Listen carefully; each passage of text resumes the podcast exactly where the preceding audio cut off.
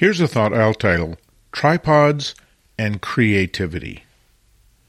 During the first, well, roughly 30 years of my photographic life, I used a tripod for every single photograph, and I did so because my camera de jour was a monorail view camera, and you have to use a tripod with a view camera. Never occurred to me that handheld photography would have a place in my life.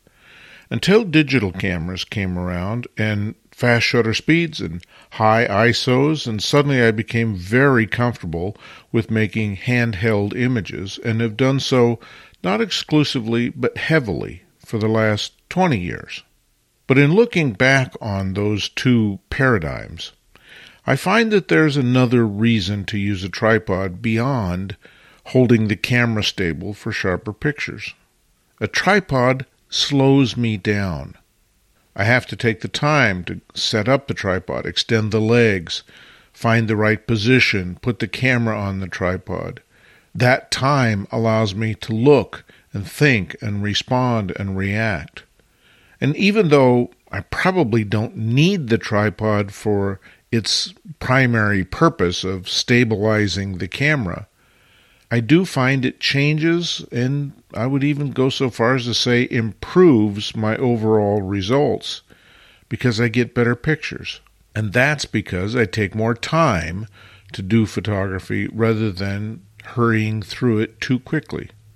Here again, we find there's no substitute for time. And although it's a hassle to use a tripod, the benefit is worth it. Of course, sometimes you just can't use a tripod. And now, thankfully, I never hesitate to leave the tripod in the car or to not even take it on the trip if I know I'm not going to have an opportunity to use it. There are some places where it's just not practical, not possible even. But when I can, I find using a tripod does have a substantial benefit. And as much as I want to resist using it, I know in the end I'll be glad that I did. Copyright 2023 Lenswork Publishing.